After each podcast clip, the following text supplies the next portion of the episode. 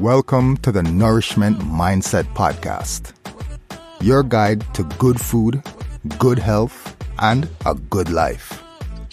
And now, here's your host, Nutrition Network advisor and author of The Nourishment Mindset, Dixie Huey.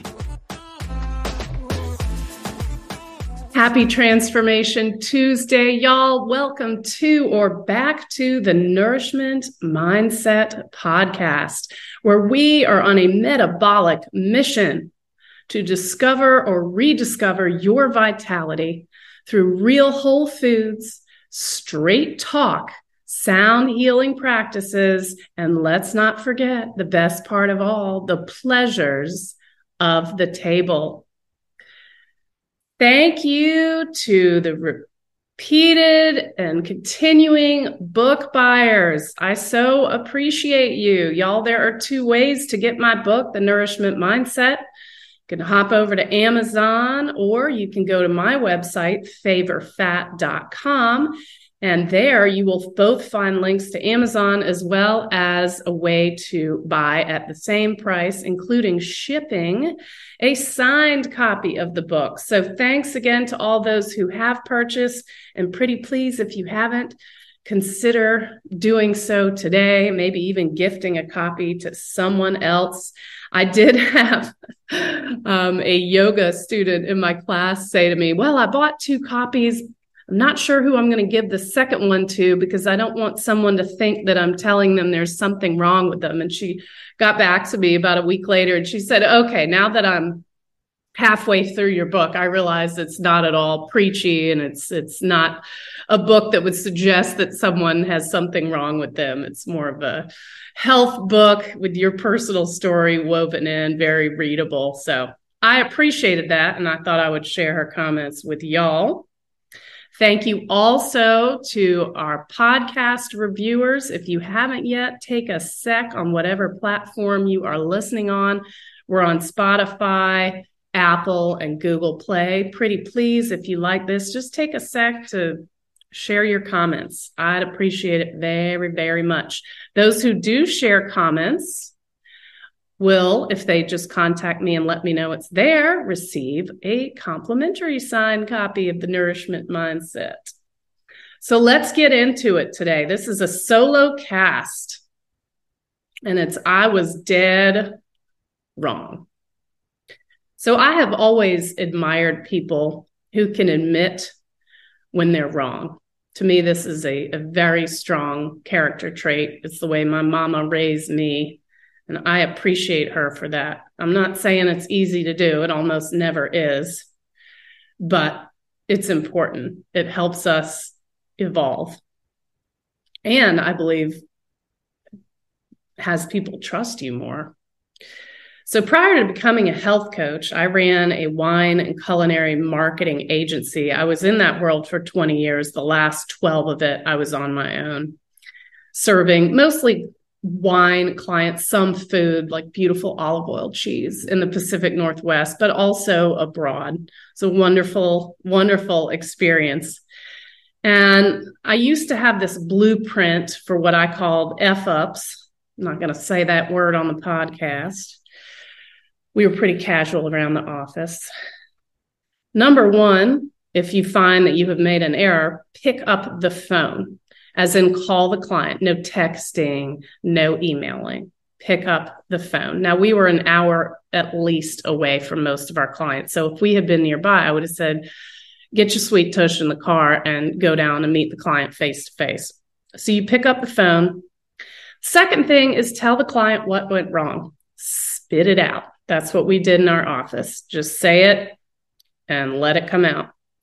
Number three, apologize for the error. Do not blame other people. Do not hide under your desk. Just apologize. I'm sorry. I screwed up. Number four, tell the client how you already fixed the issue or plan to solve the issue if you need the client's input. And finally, let the client know that you've thought about it, that he or she and their business is important to us, and that X, Y, or Z is how you're going to prevent this happening again in the future. This is service recovery in B school. It's 101, really, but it's shocking how many people are incapable of this, especially in the public space. Our politicians and our federal agencies, we're seeing a lot of tiptoeing backwards these days on certain things, a lot of backpedaling it would work a lot better to just say, we were wrong. Here's why. We apologize. Here's what we're going to do to fix it in the future. But there's not a lot of integrity in those organizations, very bloated too, which means they're never going to learn. You must admit fault to solve the problem and evolve your thinking. And I am here today to admit to you that I didn't always see food through the lens of nutrient density. And worse, when I started writing my book, The Nourishment Mindset, it was called Not Fat. I actually envisioned it as a bathroom book, like something you might pick up at the checkout counter, like a little flip through, kind of a cutesy, sassy sort of tips for weight loss. But at the time when I started writing this book, now seven years ago, I was still working in the, the culinary and wine industry. I wasn't a health coach. And I, it was a bitchy tone. And here's why because at the time I prayed at that altar of Kaiko, Siko, however you want to call it, calories in, calories out. So obviously, if someone's overweight, it's because they eat too much and they don't exercise enough. They're gluttonous, lazy people, right? It's embarrassing to admit. That's what I had been taught. That's I went on my first diet at age 10. Count calories, lose weight. So this is sort of this calories in, calories out brainwashing. But the worst part of it after the fact that it really doesn't work in the long term, it wrecks your endocrine system worst part really is that it blames the person who is struggling. So there isn't really a, a, way out of that. It's sort of a trap. And you see this in doctors' offices. Sometimes they'll, they're not going to show you, but non-compliant patient. I told them to eat less and move more, and they're obviously not doing it. Meanwhile, the patient may be trying as hard as he or she can, and it's just not working. It's because it's bad advice. Your brain doesn't want to be starved. So, what happened? Why did I basically tear up my manuscript and start over when I was over a year in and basically what I thought was done? Well, by that time, I had gone down this metabolic health rabbit hole and I had begged my way into the nutrition network program. So when I first contacted them, I knew I couldn't do a program in the US because it's going to all be sort of calories and low fat and plant based and all this stuff. And I, I already was viewing food through the lens of nutrient density. And so I needed to go to a, an educational program where I could flourish and really learn what I wanted to learn. And so I chose the Nutrition Network, which is actually out of South Africa, founded by a wonderful gentleman named Dr. Tim Noakes. And there's a whole backstory there, but I ain't going to get into it today. So at first, you had to be a medical provider to enter this program and thankfully they and they opened up rather an advisor level certification. So that's what i did. And i'm technically still a student there. I have put that on hold to work finish my book finally promote my book and do some other things. But i do intend to complete the practitioner level coursework as well. I'm excited to to get back to that. So anywho i'll never forget this professor because he turned my thinking upside down. He said two things. We're fat on the outside because we're sick on the inside. So the extra weight is basically a symptom of metabolic problems on the inside, which you can't see under that hood. You can see through the correct blood work. And I've talked about that on prior episodes. He also said, and this one was really we eat too much because we're getting fat. That doesn't make a lot of sense, right? How why would you eat too much because you're getting fat? So, what we call fat is really more of a metabolic dysfunction. Again, that extra weight that you could grab is a symptom, it's not a sign of gluttony and laziness. So, what's going on under the hood, the metabolic functioning is what is compromised. And so, you've got to fix that root cause in order to get healthy and vital. So, what did that mean for me? well, it meant that I had to scrap not fat and start over because there was no way that I could put that out into the world because it was just wrong. And I was, I wouldn't say pissed off, but I was very discouraged.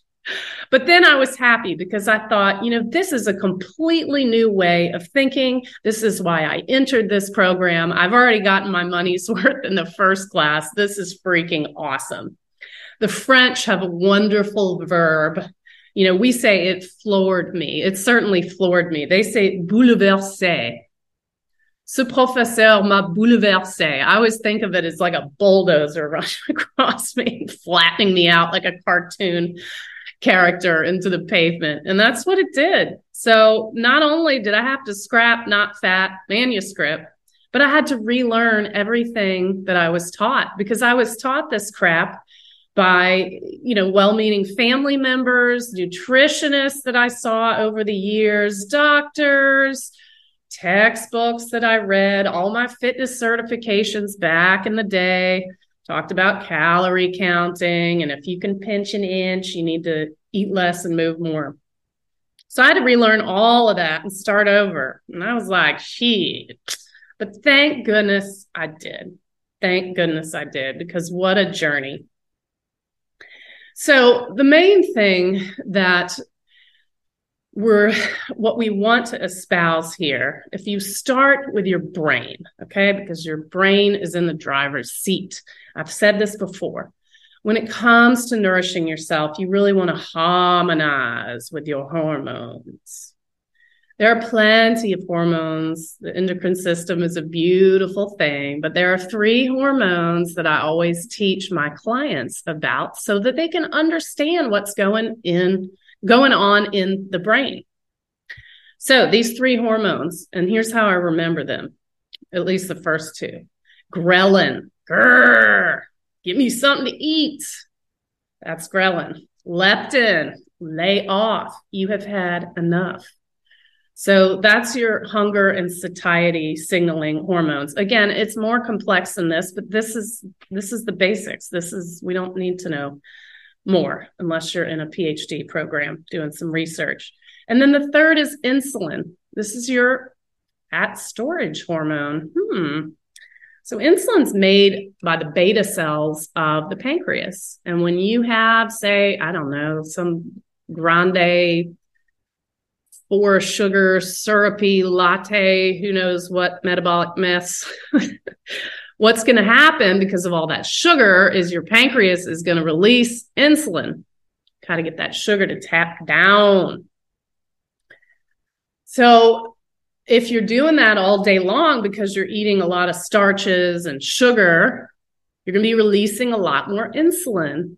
In a prior podcast, I talked about type 2 diabetes myths and how you can actually see type 2 diabetes many years before it is diagnosed with your fasting glucose and your A1C, which is a measure of three months of your average glucose. You can see it. If, if, if, and this is a big if, if you measure fasting insulin, which most doctors do not. So ask for that test on your next set of labs because it can really preview what's going on. So we want to be insulin sensitive. And so a lot of folks in the low carb community get a little too obsessed with maintaining even glucose. It's normal to have a glucose response after eating and to release insulin to bring things back to par. What's not normal if you're watching this on YouTube is, you know, this roller coaster effect. And we've all felt that where, you know, it's usually picking on Chinese food, but you eat and you're so full, all that white rice, and then just oh, crash. And then somehow paradoxically, you're hungry again. So this is somewhat due to the glucose response, the sugar and the crash. We've all seen our kids on Halloween, goodness gracious, Valentine's Day recently. So the hormones are in charge and you want to harmonize with your hormones. You do not want to interfere with your hunger cues nor your satiety signaling. And you certainly don't want to be on a glucose insulin roller coaster. So, this is why this ultra processed faux food fare is such a one, two, three punch because it's made of sugars and starches and seed oils, which also disrupt metabolic functioning. This is screwing up those satiety and hunger signals. And of course, sending insulin out on that roller coaster ride. So, the other problem with those types of foods, and I'm holding up quote marks because it's really not food, when we look through the lens of nutrient density to evaluate food, what we're basically saying is, what does this food do for me? So if it's a box of cereal, which I believe it's Tufts and their food scale now says Lucky Charms, some shit like that is healthier than beef and eggs. You know, this is BS because what is on the plate or in that cereal bowl and what is it giving to your body. So we need to look at the nutrient density and ultra processed foods are essentially void of nutrients. They add in vitamins. You'll see, I mean, it's a laundry list of stuff and it sort of sounds healthy, but if you know just enough, you know it's BS because all that stuff is added to sort of put lipstick on the pig, as we say in the South. The other issue is that people are eating around the clock. Now, why is this? Part of it's our lifestyle. This is the pleasures of the table. We stopped stopping to sit our tookuses down and savor our food. To me, that is the missing piece of the metabolic puzzle. Everyone else is talking about all the other things I've mentioned, but we don't talk about savoring our food and sitting your ass down and enjoying and digesting properly. So eating around the clock, no bueno, because you're just mucking around with all of your physiology. So the good news here is we can interrupt this hot, haywired mess. And it's pretty darn simple to do. There are many levers to pull, but the most important two to start with, because we don't want to be overwhelmed, and you can read about all my levers in the nourishment mindset. Lever one real whole nutrient dense foods, the quality of the food. Usually these are single ingredients. I've talked a lot about that. Lever number two is the timing of your meals. So this BS that I had a nutritionist, I paid a nutritionist, several of them, to tell me to eat six small meals a day. Well, that's just spiking your glucose six times a day, even if it's healthy food. That's too much eating. I'm not saying to starve yourself, but what I'm saying is you don't want to be eating around the clock. And eating is anytime you put anything in your mouth that has, you know, energy, calories. So think about that. If you can minimize, again, I'm not saying do OMAD one meal a day. You don't need to do anything crazy. You know, a great way to start is just eat three meals a day. Ditch the snacks. We don't need snacks. Ugh. So here's the thing back to why I was wrong. So, whereas before we think, oh, okay, someone's got extra fat, like they're overly nourished, right? Look at all that stored energy in the form of body fat. Well, paradoxically, a lot of people who are overweight, obese, are actually malnourished. Let that sit a sec. Fat and malnourished. You know, we've all seen, especially in my youth, the commercials of the you know unfortunate children who are um, starving in Africa, the the donation commercials, that sort of thing. America doesn't look like that for the most part. America looks very overly fat. We've got a 70 plus percent overweight, 42% pre COVID obese. So we don't look like that. we look opposite of that. However, we are still often malnourished, and that goes back to the quality of the foods we eat.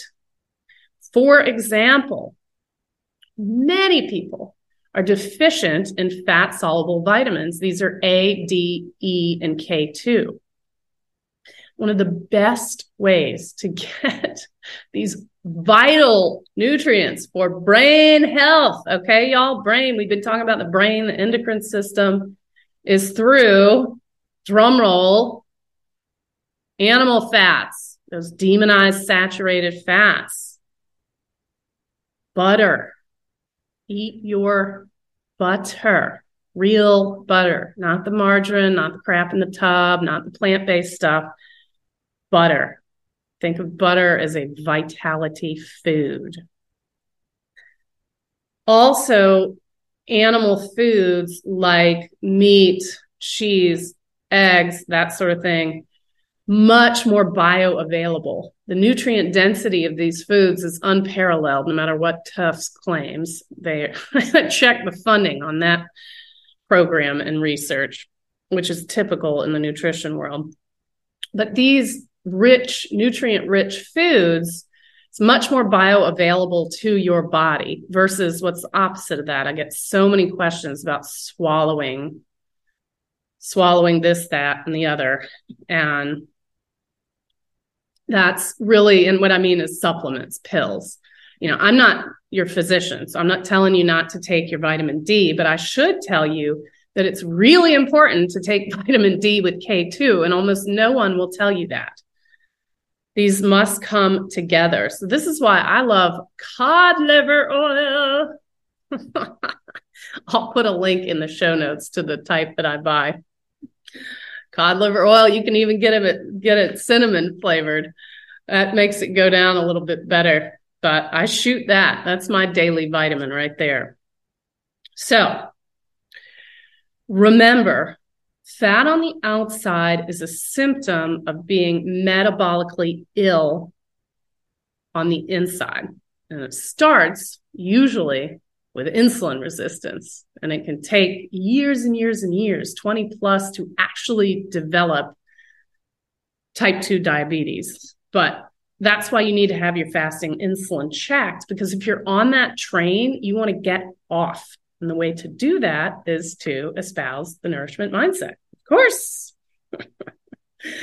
Your brain will drive you to get the nutrients it needs. So if you're eating a bunch of faux fare, you're going to keep eating and eating and eating. It interferes with your satiety signaling. Rather, so here, I'm not trying to say that the laws of thermodynamics and energy coming from food don't matter. What I am saying is that when you switch to real whole nutrient dense foods, you are harmonizing with your hormones. And so your body knows, your palate, your body, they know when you've had enough. And so you can just stop. And the cravings, it's amazing to see people's cravings subside. I like to view cravings as potential vitamin and or mineral deficiencies and sure, yeah, sometimes I'm like, oh, I could really go for a piece of chocolate right now, but it's certainly not driving me to the store in the middle of the night or to wake up and eat. And hell, if I want a nice dark dark chocolate bar, I'll go buy one. But this craving this stuff all day long is certainly in part due to being malnourished because of the types of foods. And think about it. Let's say you eat a big old piece of steak. Yum. I love ribeye. How does that compare satiety wise to a bag of potato chips? Could you eat three steaks like that? No. Could you eat the entire bag of potato chips? Probably, probably. You know, I always dare people, I dare you to even eat six eggs. Good luck. Eggs are so satisfying, especially when they're cooked in that butter. So, one place I would like to highlight is the Weston A. Price Foundation. Dr. Price wrote his book, about 100 years ago. He studied around the world native populations. And as a dentist, he was looking at their dentition. And what he saw is that those eating the culture's traditional foods had this lovely bites, plenty of space. They're not getting their wisdom teeth or others extracted. They can breathe properly through their nose. But then when they start introducing faux food, ultra processed garbage, all of a sudden the actual facial features are changing, narrowing. Now the teeth don't fit in a couple generations later. The nose is too small. It's blocked. A lot of us have nighttime sleeping issues. This could be a face shape thing because of ultra processed food over time. So it's a world of information. His book, I will admit, it took me over a year to get through. It is a it is a tome. There are lots of pictures of his work. Again, he went around the world. It's a fascinating book. I'm not necessarily suggesting that y'all pick that one up. It, it's fascinating to me, but I'm a metabolic health nerd. But what it did is it it it proved that we have had the answer for a long time. This is not new information, y'all this has been at our fingertips. Now, why large governing bodies and those in the medical practice choose to ignore this, I'm not sure. It's very complex. I go into that in my book, The Nourishment Mindset. I don't pretend to know every factor, but I certainly have dug a deep enough hole to see some of the muddy water in there, in that hole. But anywho, if you do go to the Weston Price Foundation, you become a member for uh, 35 bucks or something like that. You get a quarterly journal. But really, what to me, the biggest takeaway is this nutrient density of food. Do be aware, though, that this group may have and hold views that you do not agree with. Okay. So I'm just putting that out there. And hey, that's okay, right? One of my best friends and I don't agree politically at all. Still love her to death. Love you, AJ. So just keep that in mind. I hope that that will not turn you off to the value that they do bring in terms of the nutrient density of foods and health. I mean, maybe be a little bit open to to reading, doing your own research, expanding your thoughts.